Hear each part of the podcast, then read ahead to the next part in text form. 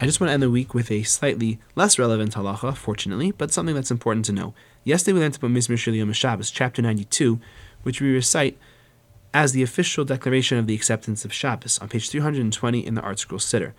The halacha is that if there is a mourner, someone who is in the week following the passing of a relative who has not been coming to shul during the week, but they do come to shul on Shabbos, they come in before we recite Mizmor Shel Yom Shabbos. So after the congregation has recited Boi Vishalom Materes Bala, the last stanza of Lechadodi, they come in before we recite Mizmor Shir, the Yom Shabbos.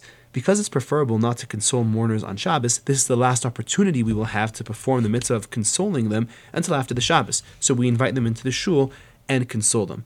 Also, this consolation that we offer to them right now acts as an announcement that with the arrival of Shabbos, all mourning in public is suspended. The official declaration is actually at the bottom of page 318 in the ArtScroll Siddur, in the gray box. During the week of Shiva, mourners enter the synagogue at that point and are greeted by the leaders of the congregation, whereupon the congregation offers the customary words of consolation, May the omnipresent console you among the mourners of Zion and Yerushalayim.